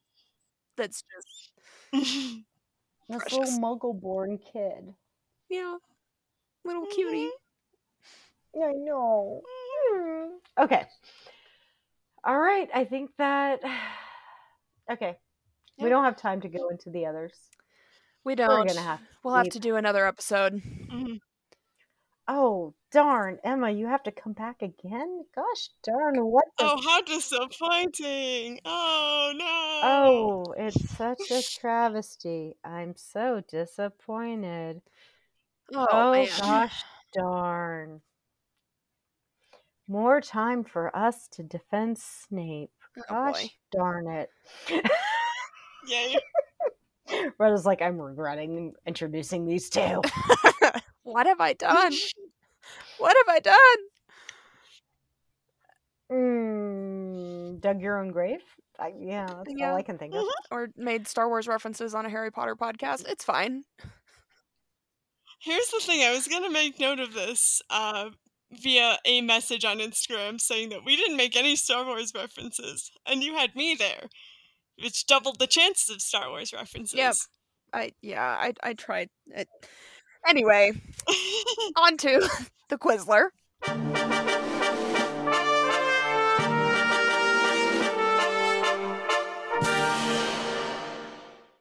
And again, this is any time that we have a guest on the show, we will have two surprise questions for them to answer.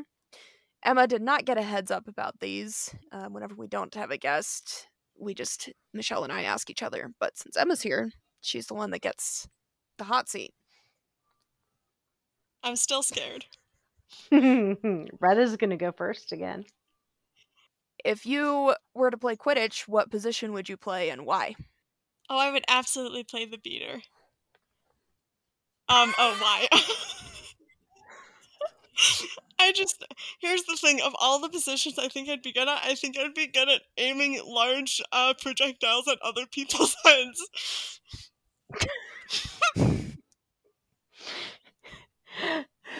The fact that Retta's just seeing her shaking her head just makes me laugh a little bit more. You should try traveling to Florida and back with this chick. I'm delighted. It was a great time. So it's the three of us going to Universal together. Yes. Got it. Cool. Okay. As long as the Death Eaters are there. Yeah, because Emma and I can sit there and put on fake dark marks and walk around and... Yeah, and I'll be there in my Gryffindor robes being like, what is wrong with you people? So can I have a half... You know what's wrong with me. You know what's wrong with me. And yet you're friends with us both. Can I have a half Gryffindor, half Slytherin robe? Oh, that'd be so cool. How would you... Oh, no. I need a reversible one for every time my Slytherin side is showing. I just reverse it and it's Slytherin. Oh, dang it, now you're making me want to design this. I don't know enough about sewing to do this, Michelle. You can figure it out. I'll PayPal you the money. Okay, well, I appreciate your confidence in me. I'm not sure if it's well placed or not, but I appreciate the vote of confidence. This happens to me all the time, Loretta, with sculptures, where it's just like, Emma, you can sculpt that. I'll pay you. And I'm like, one, that'll be a lot of money. Two, hopefully I can sculpt that. Okay, sure. All right. So My question for you, other than your current house that you're in, okay, mm-hmm. if you had to pick another house to be in, what would it be and why? Always asking me those questions. See, here's the thing. I think there's a difference between belong and want. Are you asking which one would I belong in if I wasn't sorted into Slytherin, or which one would I like to be? If you went to the Sorting Hat and you had that moment like Harry where you're like, not Slytherin, where would you have wanted the hat to put you? My gut response is Gryffindor, because I respect their courage. And you want to be with your bestie. Yes, always, all the time. I mean, and your bestie over there is part Slytherin, so you'd fit in right with her. That's true. Still at your Slytherin side show. Come to the green side. We have cookies. Well, are they Thin Mint cookies? Yeah. Obviously. Obviously, those are the best kind of cookies. Oh, we're all on the same page with that? Yeah. Oh. Okay. I love it. Okay. Mm-hmm. So this is now the Gryffindor Slytherin Common Room podcast. With Thin Mints. Oh my goodness. Yes, coffee is very important, especially when it's coming out of Michelle's nose. You notice I drank my coffee before the episode today. Mm-hmm, you're learning. Okay. So, look, it takes me a while, and I will forget my lesson. And then one day it'll end up all over my keyboard again. But until that day. So, yeah. Emma's still laughing at her own joke. She thinks she's funny. No. I mean, you get the three of us laughing. This is never good.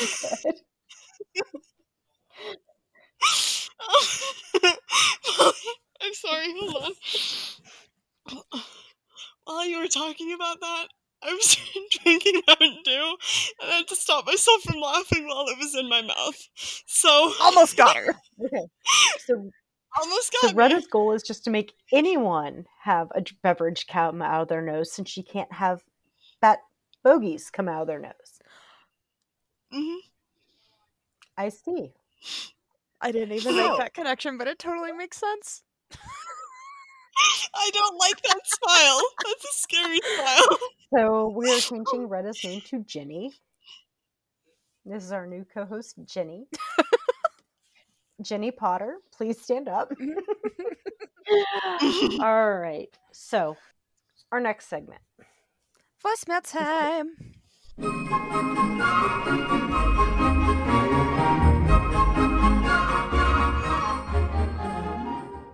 Excellent. This week we have two voicemails from good friends of mine, Lucy and Addie. So let's listen to Lucy's first, because we got hers first.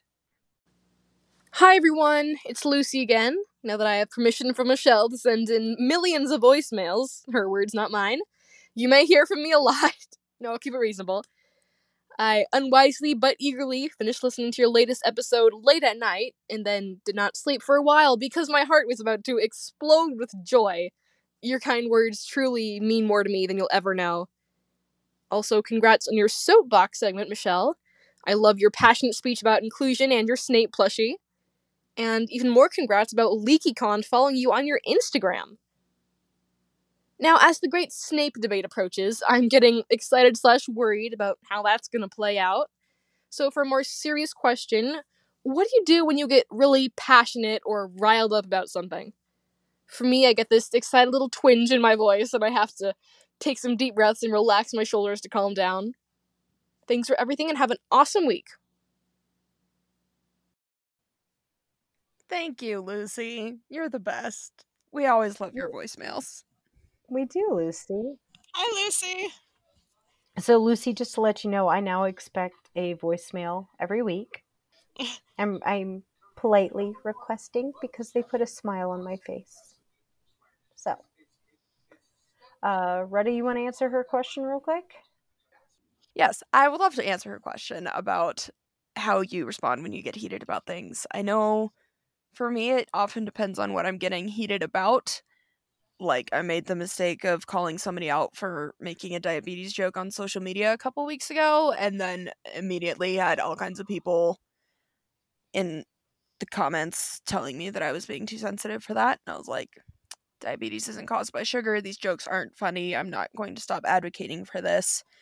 And I had to eventually just, like, stop looking at the comments because it just made me really mad, and asked Michelle if she wanted to help me hide a body.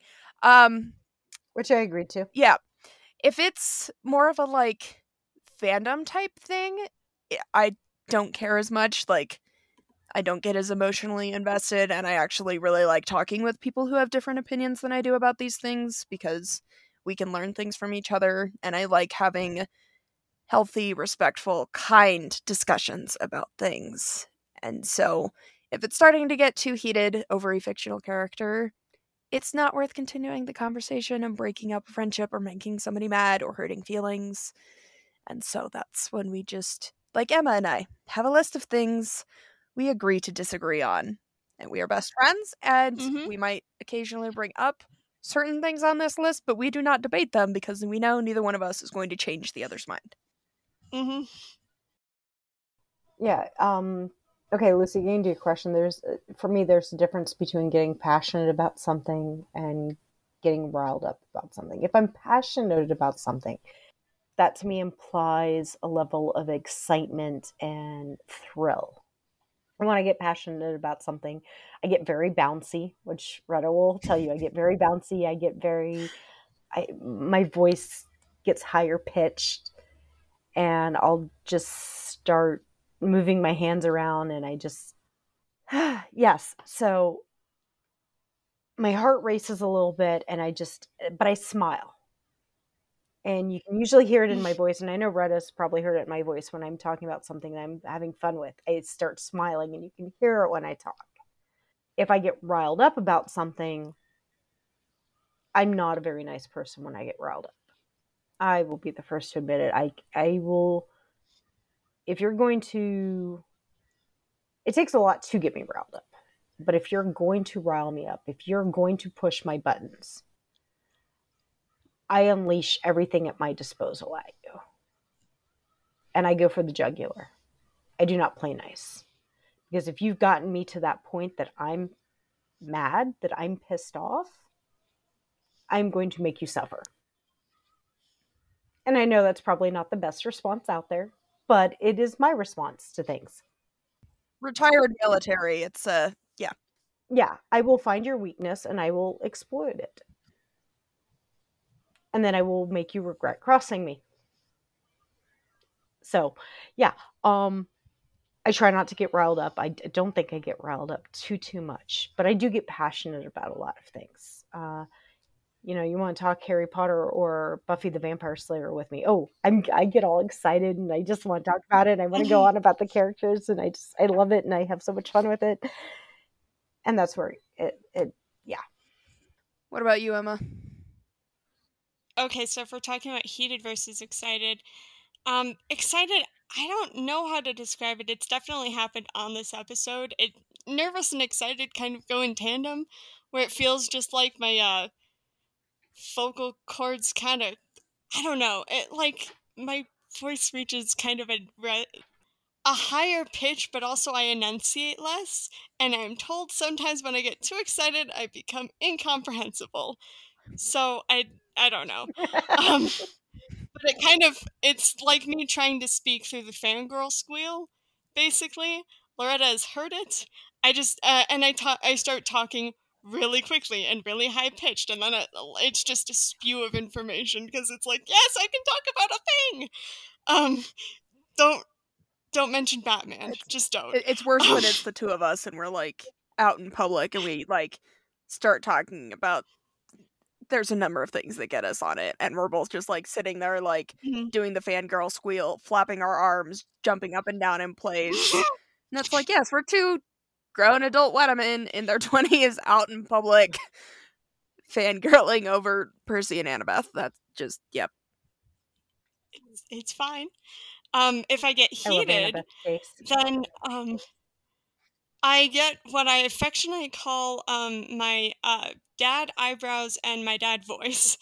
They're basically genetic passovers from my dad's side of the family, but it's a furrowed brow and it's a very deep voice. And that, oddly and ironically, and I think disconnectedly, I talk very slowly and very carefully in kind of a warning, like, okay, are we going to go down this road? And these days I'm not. I have had relationships with certain people where they don't want to have a discussion, they want to have an argument. And I'm very tired of having those kinds of interactions, but they've also taught me a good lesson in, okay, does this person actually want to talk, or do they want to get me riled up, or do they want to start a fight? Loretta knows.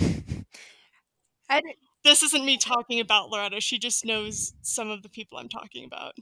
And by the way, we can go down the Percy Jackson rabbit hole anytime you guys want to, because I am a Percy Jackson fan. What? How did I not know this about you? I could talk about Percy Jackson for almost as long as Harry Potter. I've read almost all of Rick's books. I started on the Magnus Chase series. I have not finished up. Okay, and this is really bad because my grandfather was Swedish. But I'm not really big in Norse mythology, which is really bad for someone who's part Swedish. But I love Roman, Greek, and Egyptian mythology and history.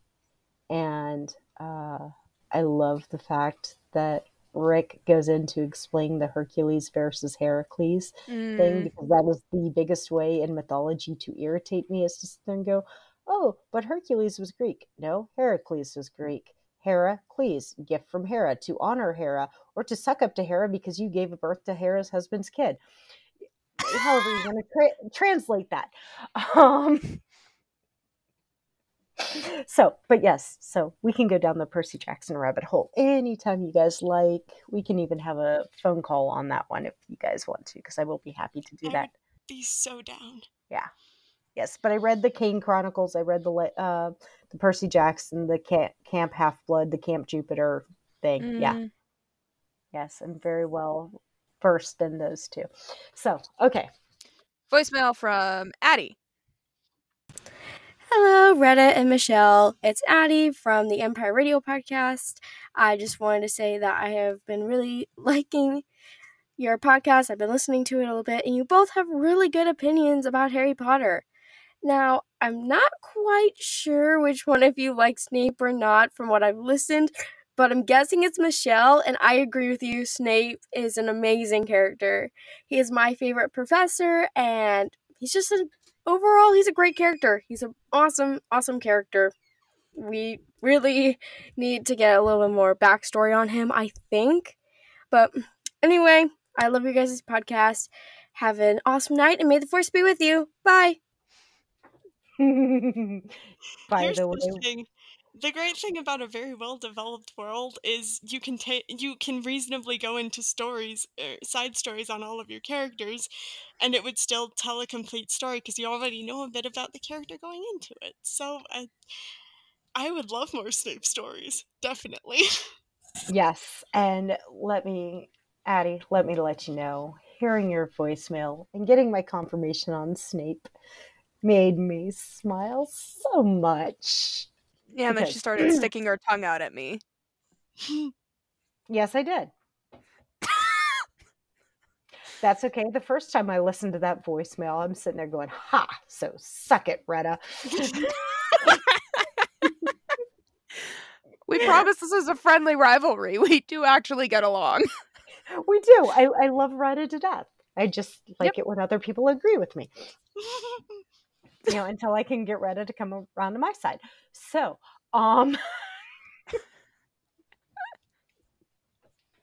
yes. So, Addie, please let me know when we do the Great Snape debate. Let me know what you think of it. So, and hopefully I make you proud.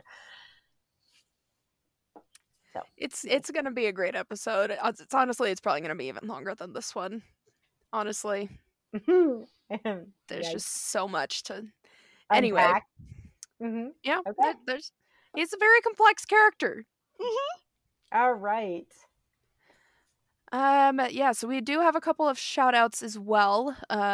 We have wonderful, beautiful new cover art. If any of you have noticed, that is Michelle and I sitting in front of the fireplace in the Gryffindor Common Room. And we commissioned this from my wonderful friend Abby. We will link her Instagram in the show notes. And she just did such a great job with that. It was exactly what we wanted. It really captures what we want to capture with our podcast. Abby is very good. Yes. So we are going to get a giant printout of that, and that will be what we are going to collect autographs on. From all the Harry Potter actors that we're able to meet. Mm-hmm. Yes. They just announced that Bonnie Wright, actress for My Girl Ginny, is coming to Fan Expo Denver. And I'm like, yeah, I'm going to have to go to that one. Like, I'm just, there's, yeah. That's going to have to get the autograph for that. So, mm-hmm. Yes. So, we will, like I said, link her Instagram in the show notes. All right. So also, we would like to give a shout out to the Franchise Den. They cover a ton of different nerdy pop culture topics, from the Justice League to the Tobey Maguire Spider-Man movies to the How to Train Your Dragon movies, which are great movies. So good. And more. The link to that is in our show notes. Do check them out. Do give them a visit. You will enjoy them. Definitely recommend. Mm-hmm. Oh, yeah. And then finally, we wanted to acknowledge the Needlessly Nerdy Entertainment Network, formerly the Needlessly Nerdy Podcast Network. They've done a bit of rebranding, and they are your source for all things nerdy. So it's a network of nerdy podcasts and blogs and all sorts of things like that, covering a variety of nerdy topics. You know, we've got us with Harry Potter, we've got several Star Wars podcasts, there's Marvel, there's DC, there's all sorts of things there. So I mean, if you're listening at this point, you're a nerd. Just go check them out. They're great. Their website is at www.needlesslynerdy.com, or the link is in our show notes. All right. Don't forget, we are on Instagram, Facebook, and TikTok. The link is in the show notes. Also, you can leave us comments there. You can also send us messages there. So. We also have a Discord server. We would love to have people on there engaging with us there. I've been posting a lot of memes and cartoons that I've been finding that I think are funny. And don't forget, Retta likes to pick on me there. So, you know, great place to see visit if you want to see Retta pick on me. Nom nom. I will never get over that. I swear, if you do that, we need Preston take a photo of you doing that to me at LeakyCon. All right. Also, don't forget, you can send us a voicemail or an email, especially if you want to leave us anything regarding the Great Snape debate. Please do. Do keep in mind, we ask that it be friendly, though. So you can reach us at GryffindorCommonRoomPod@gmail.com. Yep. And Spotify also has a new feature where if you're listening on Spotify, you can actually respond to questions on our podcast episode. So if you have anything to say on there, let us know. We would love to read those out loud on the show. Thank you again so much for joining us, Emma. It was wonderful to have you back for this discussion. Thank you for having me. Did you have any socials, podcasts, anything you'd like to promote? I would like to replug what I plugged last week because I don't think I explained either of them very well. If you're on Instagram, I have a sculpting Instagram. I am finishing up a Ron and Hermione wedding sculpture once I figure out the Patronus. But usually I'll be sculpting all of the processes, all of the things I learned, because I am a self-taught sculptor and sometimes I make disasters. So, I do a lot of process, I do a lot of nerdy stuff, and I'm doing a lot of potential nerdy stuff in the future, and it's very exciting. I also have a podcast that doesn't have a date yet for when I'm going to publish the intro episode, but the following 3 episodes will be discussing how the MCU defines worthiness as far as who can hold the hammer, why they can hold the hammer, and what does that say about worthiness in general. That's really exciting. I'm really excited as I'm putting this together. Loretta knows because I'm ranting about it to her. And I'd be excited to have listeners to that when it's set up. It's going to be a really great discussion. And I didn't give the name Prospective Hero Podcast. I'm going to set up the Twitter pretty soon, so I at least have that going. When it's set up, give us the info and I definitely will. Put it out there. Yay! Thank you. All right. Well, I think that is all that we have for this week. So thank you all once again for joining us in the Gryffindor Common Room. I'm your host, Retta. I'm your host, Michelle. And I'm your guest, Emma. We'll see you guys next week.